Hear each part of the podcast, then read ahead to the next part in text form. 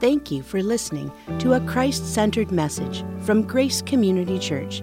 We are committed to proclaiming the authority of God's Word without apology and trust that you will receive encouragement as we study today's passage together.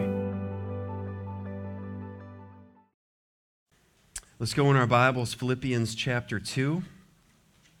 The title of today's message is Work It Out work it out. Anyone have exercise equipment that you have purchased at one time or another in your life and it collected dust? Raise your hand. Come on. You saw it. That was going to be the way you were going to get in shape for this time and now and forever.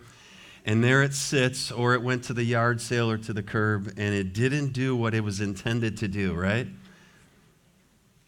You have to work it out, right? You have to work out on it. You have to use it, or it doesn't do one bit of good. Now, listen, uh, Disney Pixar made a killing on movies that were fixated on the idea of toys purchased and not played with. How awful is that, right? Toy Story. That if you bought a toy and it just stayed in the package for duration, anyone have some of those things, collector items, and they're still in the package because the value, and it just goes unused untapped potential. That's not the point. Some people might even have collector cars, those antique automobiles, and they stay because I'm keeping low miles on that car. I don't want any miles on that car. So no one ever drives it. It just sits there, rusting, getting old, collecting dust. What's the point of that? When Paul comes out of off this mountaintop of who Jesus is and what he has done for us, there's a point to it. He's going somewhere with this truth that will land in a response of worship, a response of surrender, a response of awe in the one who gave his all for me. This isn't just intellectual knowledge that we are just puffed up. We, we learn some more. We know some more. We have more knowledge. This is going somewhere. And that is what Paul is taking the Philippian church to.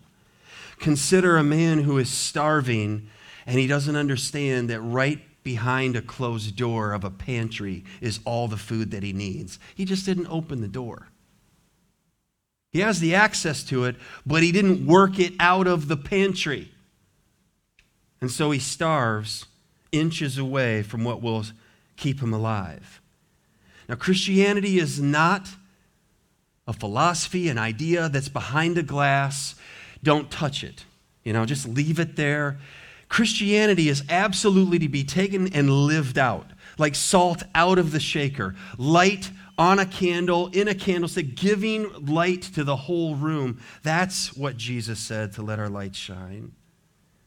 This gospel is truth to be set on display like a city on the hill. So, what you and I believe will determine how we behave.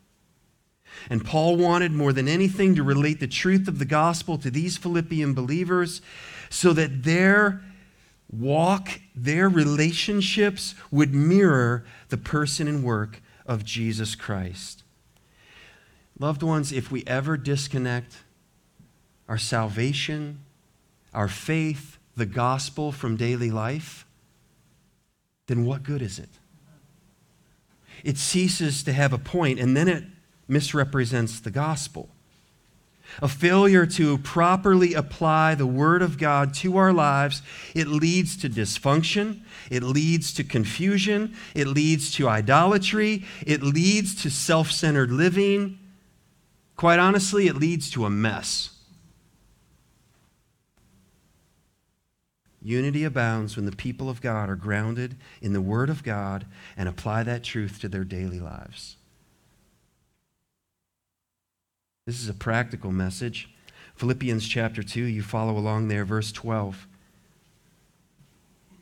Therefore, okay, we just came out of all of the study of this. How are we going to have unity in the church?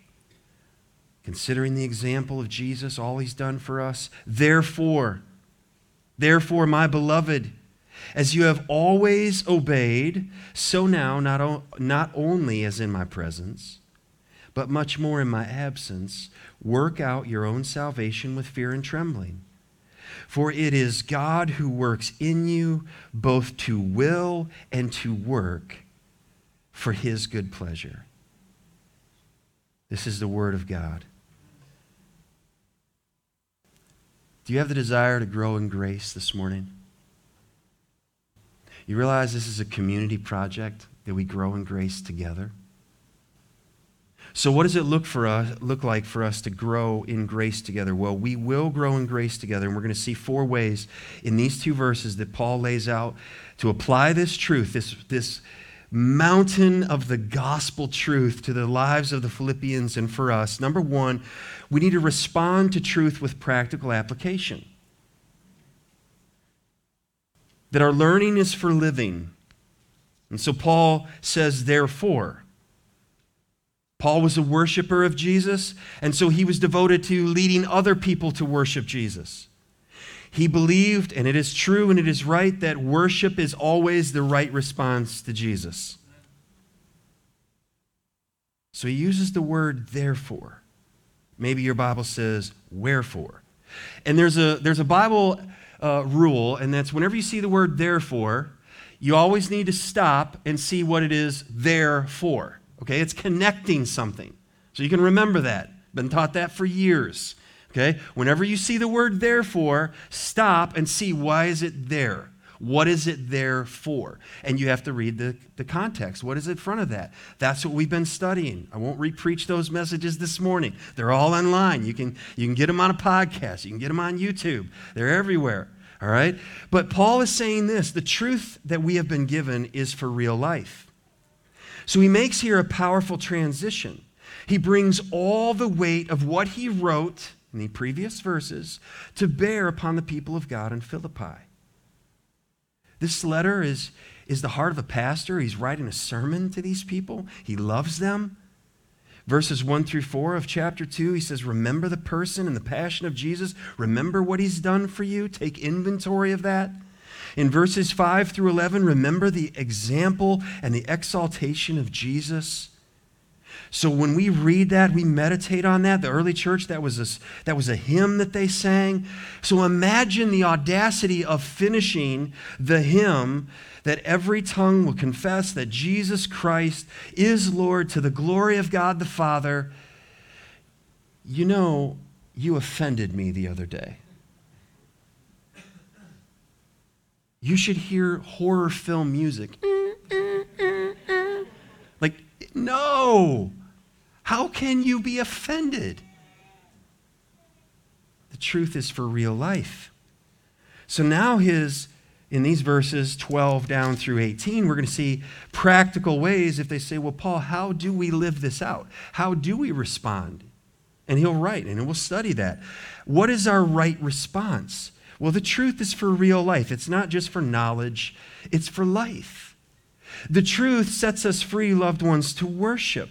This is a right response. Therefore, and worship, lest we be confused, worship is not the part of our service where we're singing. That's part of worshiping, but when we give, that's worship. You shovel snow, that's worship. Prepare coffee, that's worship. Changing diapers, thank the Lord for those who serve, that's worship.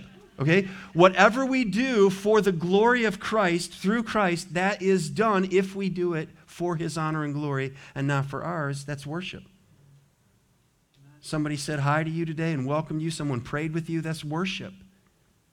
It all goes together. What are we doing right now? This is worship. We're, we're opened to the Word of God. We're under the Word of God. This truth sets us free to worship. So, Christians, what are we? Sinners who've been saved by grace?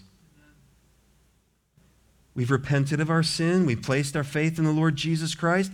And now we've been made saints children of God. John 8 32, and you will know the truth, and the truth will do what? Set you free. We were slaves to sin. I'm not a slave to sin anymore. We just sang that today. Not a slave to my sin any longer. Now, I wish I could tell you that I don't sin anymore, but I'm not a slave to sin. I'm a servant, I'm a slave to Christ, and He's a much better master. The truth about us, loved ones, is ugly. The Bible calls us sinners, Romans 3:23, for all have sinned and fall short of the glory of God. Every last one of us, we've missed the mark.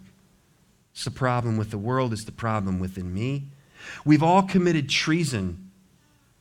You know how many people don't buy? They just they see that scripture and they say, "Nah, I don't believe it." That's too cut and dry. We're all sinners. We've all committed treason against our Creator. We have lied against Him. We just looked at it this morning. That commandment number five, who here can say you not just obeyed your mom and dad your entire life, but you honored them? The person here that can say, oh, yeah, that is me. I honored my mother and father from the cradle. And anyone who should raise their hand, would you dare? Everyone around would say, You're now you lying nine, you broke nine, you're lying. Oh, there were times we maybe obeyed mom and dad, but in our heart, we are absolutely rejecting the command. I want to be God. I want to say what I want and have it happen. The truth about us is ugly, but the truth about Jesus is glorious. He is the one who's sinless. He honored his mother, his earthly adopted father Joseph, his entire he honored his father in heaven perfectly. So Romans 5 8 says, But that God shows his love for us in that while we were still sinners, what did Christ do for us? He didn't wait for us to become better, He died for us while we were yet sinners. He is the one who changes us, saves us, redeems us. So, how do we respond to this glorious truth about Jesus? Well, it can be said in this way A C T S, acts, okay? Adoration. This is true for our worship, this is true for our prayer lives. That we respond in what we have done together this morning corporately as we adore you, Lord. We worship you. We stand in awe of you. We are worshiping you, what Jesus said in John 4 and 23, that the Father is seeking such people to worship him. And what is the Father seeking? Jesus said, But the hour is coming and is now here when the true worshipers will worship the Father in spirit and in truth. In spirit and in truth. So it's with everything in us according to truth. It's not just uh, uh, getting carried away in emotions, but he told the woman, woman at the well, the Father is looking, the Father is seeking for worshipers, and they will worship him in spirit and in truth. That he's seeking after you that you would become a worshiper.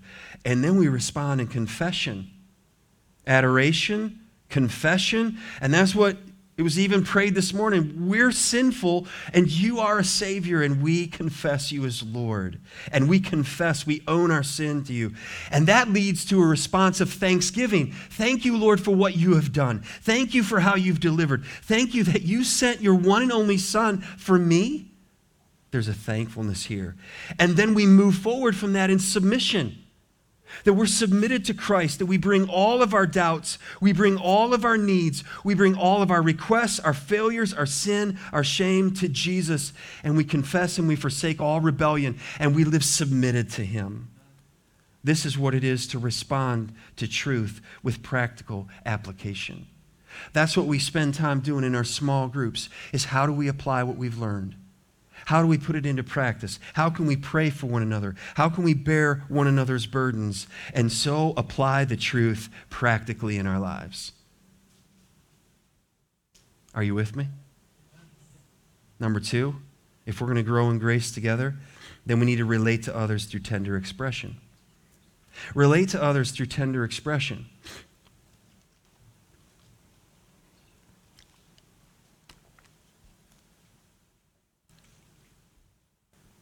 Paul has something difficult that he's going to mention to them, but he does it in a loving way. Therefore, my beloved. You can't get more tender than that. Paul is overflowing here with grace as he addresses these Philippians. He's relating to them in a tender way. So, what he has to say is very tough, it's very difficult. Do you like to hear it when someone says, Hey, I just want you to know you're wrong? Oh, thank you so much. God bless you. Thank you. But what if they're right? And they risked everything to tell you you're wrong. Then you look back and you say, I see you loved me enough to just not say, oh, bon voyage, bridge is out. No, Paul here has a personal connection with them. And this is important for us to learn if we're going to grow in grace. If we're going to relate to others through tender expressions, there has to be this personal connection that we're united together in Christ, and so we have been made one. But, loved ones, this doesn't eliminate all conflict. You know, aren't, don't you think all Christians would just get along so wonderfully? And that Christian marriages would be like, oh, I'm married to you and I am married to thee. This is amazing, you know, and this is wonderful and this is bliss. Yeah, marriage is tough. But it's worth the investment, it's worth the work. Parenting, being together in a church family. Yeah, well, well sometimes we have to, you know, wait on people who run late or whatever else it may be, and love abides. This is a personal connection. Paul met all these people when he visited Philippi in Acts 16. And how was this church brought to life? Through persecution. He proclaimed the gospel. They beat him and Silas. They threw him into prison. That night, there they are, Acts 16, in jail, and they're singing and praising God at midnight. Earthquake happens, and all prisoners are immediately set free, but they stay. Philippian jailer comes in. He thinks they're going to kill me because I'm for sure believing all these prisoners are gone. And Paul says, wait, wait, wait, wait, don't do yourself any harm. Nobody left, we're all here. And what is the follow up question the Philippian jailer gives to him? He falls down on his knees. Who's in charge of the prison now? The Lord. And says, Sirs, what must I do to be saved? Well, why is he thinking about that? What do you think Paul was talking to him about when he was locking him in the innermost, deepest part of the prison that night? It isn't until the next morning that the man finds out when the magistrates say, You can let him go. And Paul says, no, I'm not going anywhere. You tell the magistrates, come on over here because they imprisoned a Roman citizen. They broke the law. And what he did wasn't self. The Philippian jailer didn't even know that until that morning. And then Paul set in order and in motion a place of protection for these people. These are my people, and I'm not just going to run out of town. I'm going to stay here and I'm going to set an order of protection that God has done this, that God is more sovereign and more powerful than em- the emperor Caesar. So you tell them to come over here, and if they want me to go, they can open the door for me. Think about that. He's personally connected to these. And this church is now comprised in Philippi. You got the Philippian jailer. You got the slave girl that was set free from her de- demonic possession. You've got Lydia, the seller of purple. You've got all of these different people, and they're all in this body. They're not from the same background, not from the same experiences, and now they're part of the same family. How are they going to work all these things out? They're going to stir up love and good works, like it says in Hebrews 10. Hebrews 10 23, let us hold fast the confession of our hope without wavering. Okay, that's truth. Hold fast to that, for he who promised is faithful. Thank the Lord for that. Okay, he's faithful. Verse 24, and then this truth moves is somewhere. It's the same thing we're seeing in Philippians 2. And let us, all right, people of God, let us consider how to stir up one another. Oh, some of you are good at that, right? Oh, I can stir it up. Yeah, well, what stir up what? Stir up one another to love and good works. Stir one another up to love and good works. Verse 25, not neglecting to meet together, as is the habit of some, but encouraging one another and all the more as you see the day drawing near. Why we come together on a Friday night to worship? Because we want to stir one another up to love and good works. We want to come together and just be together for an evening and worship the Lord together and encourage one another and pray together and scripture and sing. He also has a biblical conviction. Why do you believe what you believe? So, by God's grace, church family, we will not be disagreeable over preferences and opinions, but by God's grace, we will hold firmly to what is biblical and true. And we will not let go of that. Uh, that that's coming even in this chapter. We'll see it in a couple weeks. Philippians 2.16, just, just down, um, where he says, holding fast to the word of life. Like grip it tightly to the word of life, to, this, to the gospel. And then there's an enduring compassion. If we're going to relate to others through tender expression, there has to be an enduring compassion. And this is a concern for someone else's well being. This isn't trying to get control over their lives. It's not about preferences, it's not about trying to own someone else's conscience. It's a compassion for them. So Paul chose to address them graciously and tenderly as he is going to deal with unresolved conflict that was brewing there in the church. Just, just again, we've looked at it a few times because he's going somewhere. And it seems, you know, it's not until chapter four, and it doesn't seem like it has much weight in this whole letter, but it absolutely has the power to split the church at Philippi, to ruin the testimony of the church at Philippi for the entire Philippian community. And in Philippians 4 and verse 2, he's going to say, I entreat Euodia and I entreat Syntyche to agree in the Lord. Yes, I ask you also, true companion, help these women who have labored side by side with me in the gospel, together with Clement and the rest of my fellows work, fellow workers whose names are in, written in the book of life. So there are there's some ladies that are not they're, they're not getting along. And Paul loves them enough that he is compassionate toward them, that he's going to reach out and he's saying, We have to deal with this. We can't just, well, I'm, sure they'll work it out. Well, everybody's entitled to their own opinion. Well, I'm, I'm sorry you feel that way. No, he's going to have to press into this, and he's saying, hey, my, you know, the minister there and the others come alongside of these individuals and help them work it out. See the title of the message? It's really what the whole point of Philippians is. If there's going to be joy, if there's going to be peace, then there are going to be th- some things that we're going to have to work it out and not just sweep it under the rug and not just think it'll all go away, but actually address it.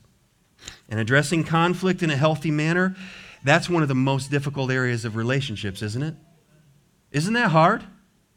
So, Paul chose to follow the example of the Lord Jesus and truly love others, like he wrote in 1 Corinthians 13. He was a genuine peacemaker. He demonstrated his humility and his growth even when he later on commended John Mark and found him to be useful. Okay, John Mark. In, in, if you don't know, in the missionary journey, John Mark went out with Paul and Barnabas, and they went out on the mission. There's John Mark in the book of Acts. And then John Mark quit. Later, John Mark says, Hey, you know what? I, I want to get back with you guys. I want to go with you on the next trip. And Paul says, No. No. Barnabas says, Come on, Paul, let's take him. Paul says, Barnabas, he ain't going with me. This is a complete paraphrase. Okay? He's not going with me. He quit last time. And Barnabas says, I think he should go. Paul says, No, over my dead body. He's not going. I'm not taking quitters out to the front lines. And so they split with a sharp contention, Luke writes in Acts. And Barnabas went on out. He went with John Mark. And Paul went a different way and took Timothy and took Silas. He went with others. But later on in life, Paul was humble enough to say, Hey, and will you send John Mark to me for he's useful to me? 2 Timothy 4:11. That's a humble man. That's a man who confronted and was willing to say, Hey, you know when I made that call way back there? God be glorified. I, I, I may not have been right, and I'm praise God, he's back he's back in the game. Take him off the bench and put him in. That's a humble man of God. If we're going to work it out, then, loved ones, we can't be peace fakers. Okay? We can't be peace fakers. Ignore the conflict, bury our head in the sand, hope somebody else deals with it, it'll just all go away. We cannot be peace breakers. There are some people like, oh, I just tell it like it is. They love to blow it up, right? They'll blow it up in the break room. They'll blow it up in the family, you know, Thanksgiving get together. They don't care. They like to take a topic, pull the pin, and throw it in, and here goes Uncle whoever, and sit back and watch it all fly peace breakers. Well, that's not Christian. We're called to be, by Jesus, peacemakers. And Paul is giving us a master class on what it is to be a peacemaker. He's showing us, therefore, my beloved. This is what we're called to do in Matthew 18 and the process of church discipline. How can we, how can I help bring shalom, peace to a situation where everything is in its right place. That's true in a family, that's true in a church, that's true in our community. Okay? How can we shine the light of the gospel rightly? Paul writes to the Galatians chapter 6 and verse 1 he says brothers a term of endearment if anyone is caught in any transgression, ye who are spiritual should restore him in a, spiritual, in a spirit of gentleness. The idea there that, that restore, it has to do with resetting a broken bone. It's painful, but it has to be done. It should be done gently, but firmly. Restore him in a spirit of gentleness. Keep watch on yourself. Okay? There's a lot of people that love to go hold everybody else accountable and go after people, and you're wrong, and you're wrong, and you're wrong. And what are they missing? Keep watch on you, the person you see in the mirror. Oh, we have to be careful because easily we can be just they didn't, and they don't, and they failed, and they don't. And we can, we can miss this. And we can pretend like, I keep all the law. I'm perfect. They messed up. No, that's only Jesus.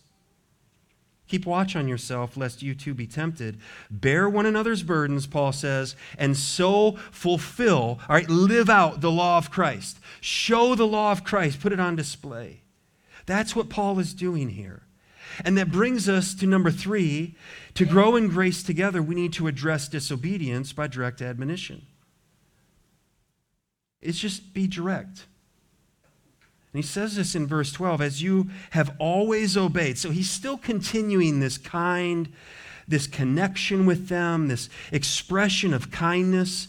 You see how he, he affirms them. That you've always, it's not that you guys are never obedient. You never listen. You're always losers. I can't believe you know what I went through and you remember my back and you remember. He's not doing that to them. He says, I, I see obedience in you. You have a history of obeying.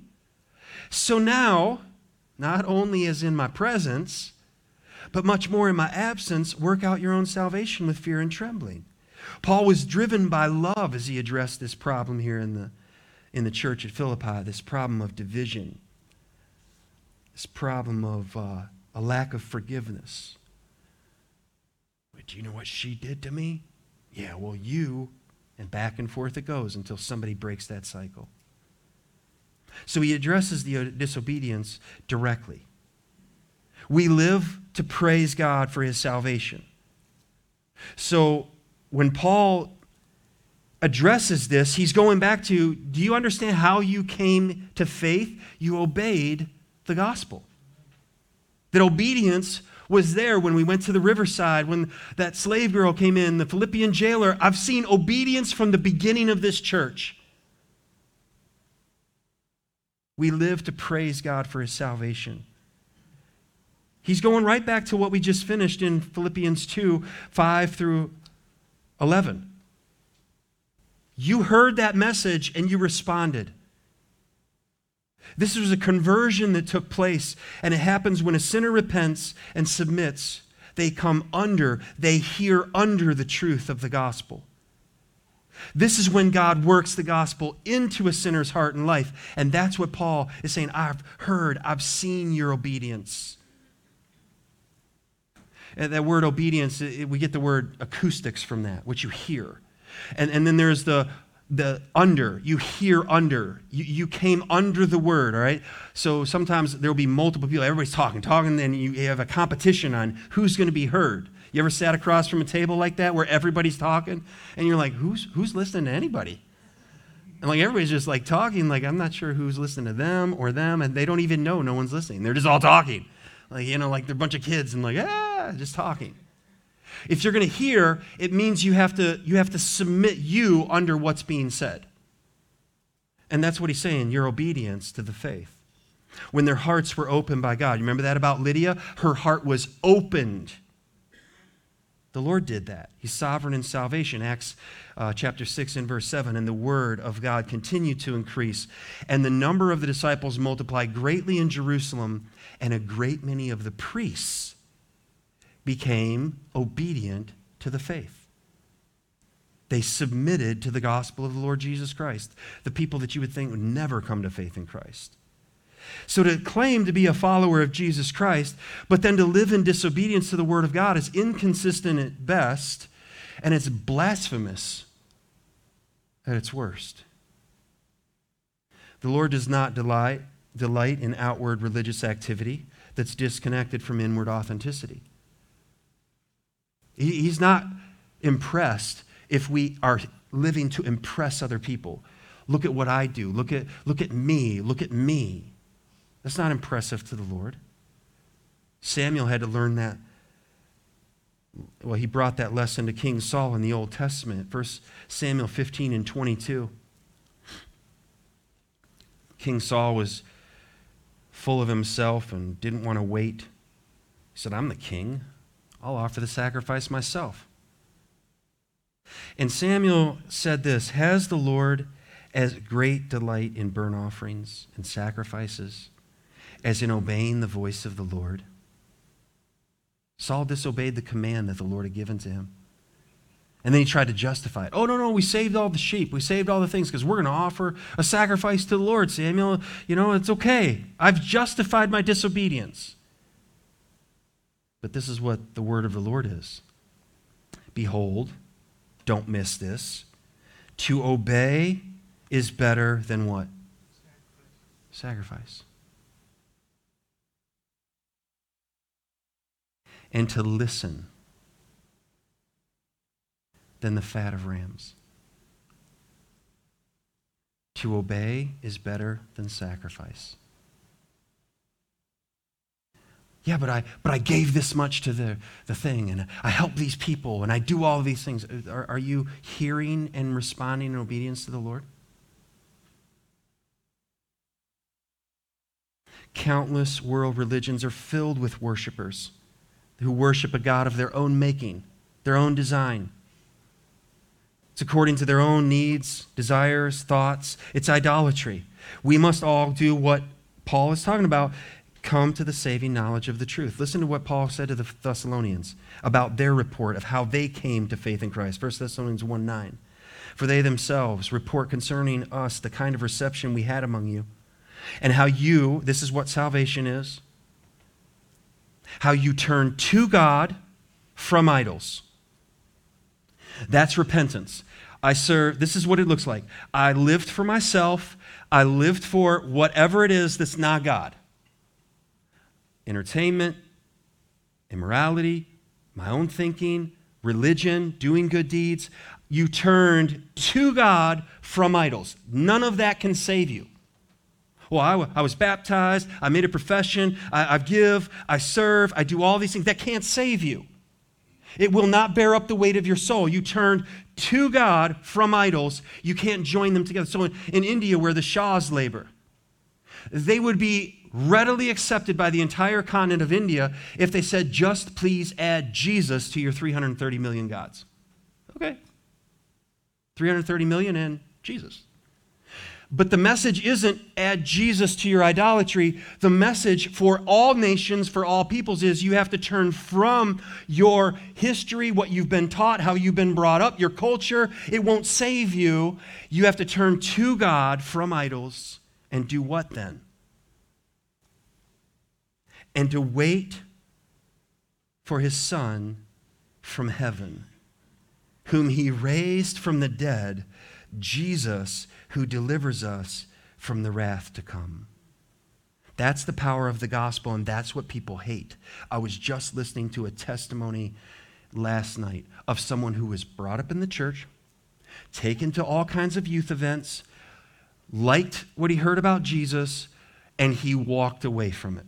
A very public national figure. He said, I just can't buy into it. And he disdained this very gospel. So Paul writes to Timothy in 1 Timothy chapter 2, he says, First of all, then, I urge that supplications, prayers, intercessions, and thanksgivings be made for all people, for kings and all who are in high positions, that we may lead a peaceful and quiet life, godly and dignified in every way. This is good, and it is pleasing in the sight of God our Savior who desires all people to be saved and to come to the knowledge of the truth. What is this truth? What is this gospel? Verse 5 For there is one God, and there is one mediator between God and men, the man Christ Jesus. Well, what did he do, Paul? He gave himself as a ransom for all, which is the testimony given at the proper time. We live to praise God for his salvation. And so Paul is connecting your salvation. It, need, it will be worked out. If you truly belong to the Lord, then you're going to have a concern for everybody kings, people who are in a position of authority, your neighbors, your community, all nations, people that don't look like you. Don't speak your same language. You're going to care about them that they hear and they come to the knowledge of the truth. We live to praise God for his salvation, but then we live also to please God through our sanctification. Our sanctification, that is to be made holy, it is to be set apart. It's this ongoing process in our lives that saints live out the gospel, they are working it out. How many of you enjoy math? I am not a person who loves math, all right? I'll sweat and stew and get confused, and just math is just not my thing. And there are some people that math is just alive to them, and they can, you know, people like that, and numbers just go together, and they can just function in numbers like, yes, bring on more problems. That is not me. Okay, so the idea is working out the problem. Like it takes work. You got to work it out. Show your answer. How did you get the answer? Show how you worked it out. That's what sanctification is in our lives. You have been saved and you are being saved, and it's a process of working it out. Work out the gospel, live out the potential of the gospel. Our lives are radically transformed by the gospel. And so Paul is saying to them, don't wait to obey until I get there. Who are you trying to please? Me? I didn't die for you. If you're living to the praise and the honor and glory of Jesus, then get started on this now. We live to please God through our sanctification. It could be said this way if someone gave to you a gold mine, you know, reading of the will, someone passed away, hey, there's a plot in the hills of Montana, and they're to you. It's a, there's a gold mine there, it's yours. Well, how much wealth do you have? How much ever's in the hill? But what are you going to have to do? You got to get it out of the hill. It's yours. They gave it to you, but it doesn't do you any good as long as it's down in the mountain. You have to go get it out of the mountain. You have to mine it out of the mountain. You have to work it out of the mountain. Understand what Paul is saying. Do you realize what God has done for you in Christ? Now, work out all of that potential, work it all out, and it is God who works in us doing this work this out in our family, in our relationships, our church family, our co-workers, our community, that we serve the Lord. And he says this in such a way with fear. We remember that God crushed his son because of my sin. Think about this now. That God crushed his son for our sin, and there are people that think that they'll, but he'll let them off the hook. My sin's not that big of a deal. But he crushed his son, and you he'll let slide. I don't think so. Why would I ever think then that I can ignore my sin, belittle my sin, excuse my sin, or get away with my sin? That's unthinkable. Hebrews 12, 28, let us, or therefore let us, be grateful for receiving a kingdom that cannot be shaken, and thus let us offer God, to God, acceptable worship with reverence and awe. It's always connected to that. Why? For our God is a consuming fire. 1 or 2 Corinthians 5:21 For our sake read it with me he made him to be sin who knew no sin so that in him we might become the righteousness of God he crushed him in my place so that he treated Jesus the way I deserve to be treated so that he can treat me the way Jesus deserves to be treated Wow, this is love. So serve the Lord in remembrance and serve the Lord in reverence, he says, with fear and trembling. This is a life lived in humility. You see, we're not saved by our works, but we're saved for good works. And there's a, there's a life that is lived then in humility and in awe and in reverence for the one who gave his life for me and for you. It's grace. We're immediately aware of our own inadequacy to live in a way that pleases the Lord. How do I do this? How do I work this out with fear and trembling? This is, this is heavy as it sits down upon us. I have to live in a way that rightly reflects the glory of God in Christ. So Paul would write to the Ephesians, Ephesians chapter 2 and verse 8. He says, For by grace you have been saved through faith. And this is not your own doing, it is the gift of God. Now, are we saying, Paul, are you confused here? You just wrote to the Philippians, work out your own salvation, but you're writing to the Ephesian people that it is God who saves you. It's a gift, it's not your own doing. Is this a conflict? A contradiction?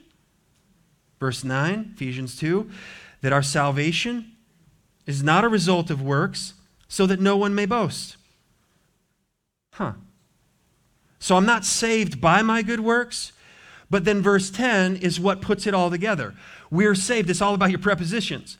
We are saved for good works, for we are his workmanship, created in Christ Jesus. Why? For working out your own salvation with fear and trembling, for good works, which God prepared beforehand that we should walk in them. So who's doing this, God or us? Well, God does what we cannot do. He saves us, He adopts us, He redeems us.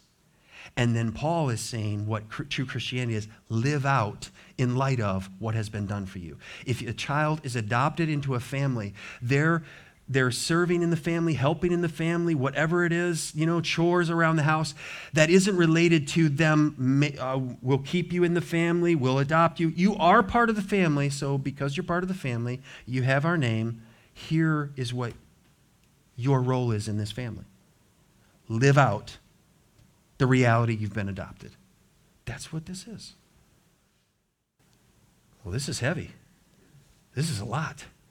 So, number four, if we're going to grow in grace, then we're going to need to rely on the Lord for divine intervention. The supernatural ability that we don't have, none of us.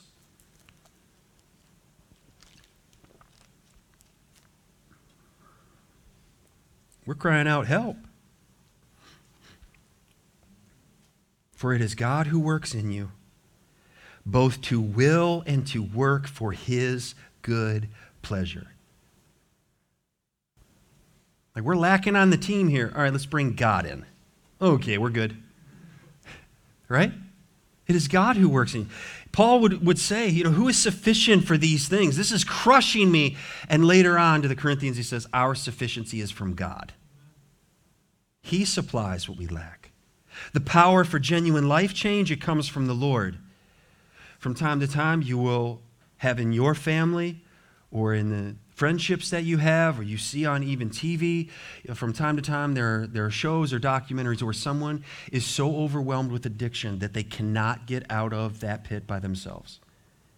And so their family who love them, they, they, they step in with help and they do what's called an intervention. This person, we love them, and we will risk them saying horrible things about us. We'll risk them hating us, blasting us, physically going against us because we love them and we love them so much we cannot leave them alone. And we will engage. They need an intervention. That's all of us. Cannot save myself. I can't work out my own salvation by myself. And that's why Paul says, For it is God who works in you it's God who's at work in you. We have His Spirit, we have His Word, and we have His community. Listen to what John Calvin says about this. It is God who works in you. Uh, he says this He says, This is the true engine for bringing down all haughtiness this is the sword for putting an end to all pride. When we are taught that we are utterly nothing and can do nothing except through the grace of God alone. And when we all say, Amen, so be it, that's true, then guess who gets the praise? The one who's worthy. The Lord does. Believer, listen now, God is always working for your good. He's always working for your good. It is God who works in you. So look in every situation, in every season, look how the hand of God is orchestrating blessings and burdens to cause you to love Him and trust Him more each day. It's not just the blessings. Because if we're honest, often in the blessings, we forget God and we become entitled like He owes us blessings. His love abides, and His love is perfecting us, it's transforming us into the image of His Son. And so I have to give that condition there. It's to the believer. That promise is not universal to everybody. Salvation and the message, the gospel, is available to everyone. And if you repent of your sin and you come to faith in Christ, then you can take this promise as this is for me now. Not because of me, but because of Jesus. So, believer, God is always working for your good. Well, can you prove that? Romans 8:28 does. And we know that for those who love God, can I ask you that? Do you love God? That's what Christians are known by, the people who love God. All things work together for good to those who are called according to his purpose. And loved ones, his love will always do what is best for us. And often we will not understand. I can almost say, almost always we will not understand all that He is doing, this process in our lives on this side of eternity. But we hold to the truth. We preach the gospel to our own hearts and we encourage one another. Trust in the Lord, hold tightly to Him. Trust in the Lord, hold tightly to Him. Believer, God is working all things for His glory, for our good and for His glory. That's what Paul says, for it is God who works in you both to will and to work for his good pleasure. This will, this intent, this desire, that God is sovereign over that. And yes, his will is sovereign, but he's changing my will. So it's God who works, and the things that I used to love, I don't love anymore. Have you experienced that? The things that you used to find important, and suddenly He's given you the eternal, and those are more important. And I used to be all consumed with this, that, or the other. And the Lord is, He's moving that. He's, he's changing my perspective. It's God who does that. He changes our will. He's sovereign. He'll finish the work he started in us, Philippians 1 6 says. Listen to how John Phillips says this. He said, The Holy Spirit plants in the believer's heart the desire and the determination to bring pleasure to God. Before you come to faith in Christ, that's not what you want. You want the applause. You want the security. You want the safety, the health, the wealth, the happiness. And after that, you come to faith in Christ and you realize if I have Him, I have everything. That changes your perspective. It's completely changed. We're not grab, you know, grasping for here and now and temporary anything because we have what is eternal to will and to work, that God then provides the energy, the power to accomplish what is will, that I have a desire to please Him, and He enables me by His Spirit to actually live to the honor and glory of God. He alone has the power to change our desires in every other aspect of our lives. He is sovereign, and we are responsible. Galatians 2:20 Paul says it a little different way, but it's almost the same as what he's writing here. I have been crucified with Christ. Oh, he's dead? Yeah, it is no longer I who live, but Christ who lives in me. And the life I now live in the flesh, I live by faith in the Son of God who loved me and gave himself for me. I thought you were dead. I'm alive. I'm now alive in Christ. He lives in me, and the life I now. It's, it's the same thing we're studying here in Philippians 2 12 and 13, and it's all going somewhere for His good pleasure. His good pleasure. He's holy, and He will see to it that we, child of God, that we are conformed to the image of His dear Son. So we have this hope because He's given us this hope, and we will purify our lives because He is pure. To glorify God and to enjoy Him forever. That is why you are breathing His air right now. And for every minute that He gives to you, it's that you might know Him and glorify Him and enjoy him. Steven Lawson says it this way He says, As a father seeks to encourage, exhort, and discipline his children to live by the standards of his family, so God nurtures that which conforms to his own nature. It brings a great pleasure to God to see his people grow in their personal holiness.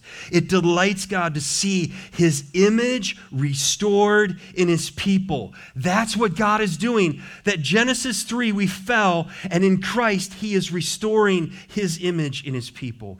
And so the psalmist says it this way in Psalm 16 11.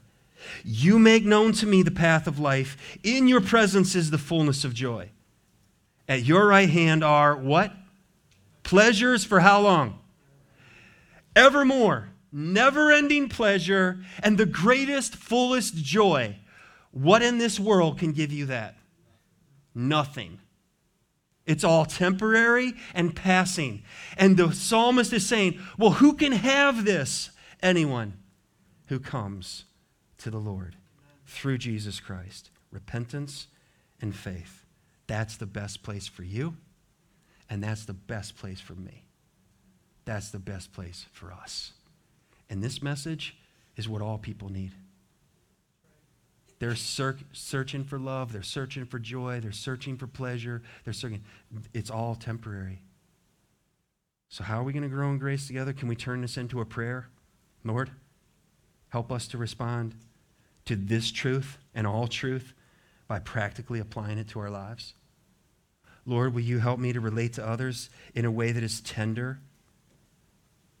Lord, would you help me to address disobedience, but start here, inside, in me first, by directly dealing with that? And Lord, we will rely on you because without you, we can't do it. But with you, He will do that work in us all for the glory and praise of Christ. So, what is our next step? Have you received Christ as Savior? If not, that's where you begin. Lord, forgive me. I trust in Jesus. He'll receive you. Step two, we're going to, in a few moments. Someone who's been in faith a long time. And the word of a pastor in another church I say it all the time, you know. I don't care. Wherever you hear the word, obey the Lord, even if it's in Florida, that's fine. Respond to the word of the Lord. Are you living in obedience to the Lord? Step one, trust Him. First step of obedience is baptism, and then the, the next steps are till, we, till He returns or we die. The rest of our life, just obeying, growing in grace. Let's stand together. Father in heaven, it is so good for us to be here. We long to grow in grace. So, will you help us? Will you help us to love you and love others in such a way that we are good for others, that we are helpful to others, that we are encouraging to others. Let that start in our own hearts and lives, and let that be true in our families, in our marriages, in our homes. And let that be true in our friendship groups and where we work and in this church and in our community. Father, will you use us for your glory? Mold us and make us after the image of your dear Son, we pray. And all God's people said, Amen. Thank you again for listening to Teaching from the Word at Grace Community Church. We are located in Richmond, Michigan. You can find us online at mygracechurch.com. Please subscribe and follow us at My Grace Church. It would be greatly appreciated if you would take a moment to rate, like, and share this message. We want you to always remember that you are loved.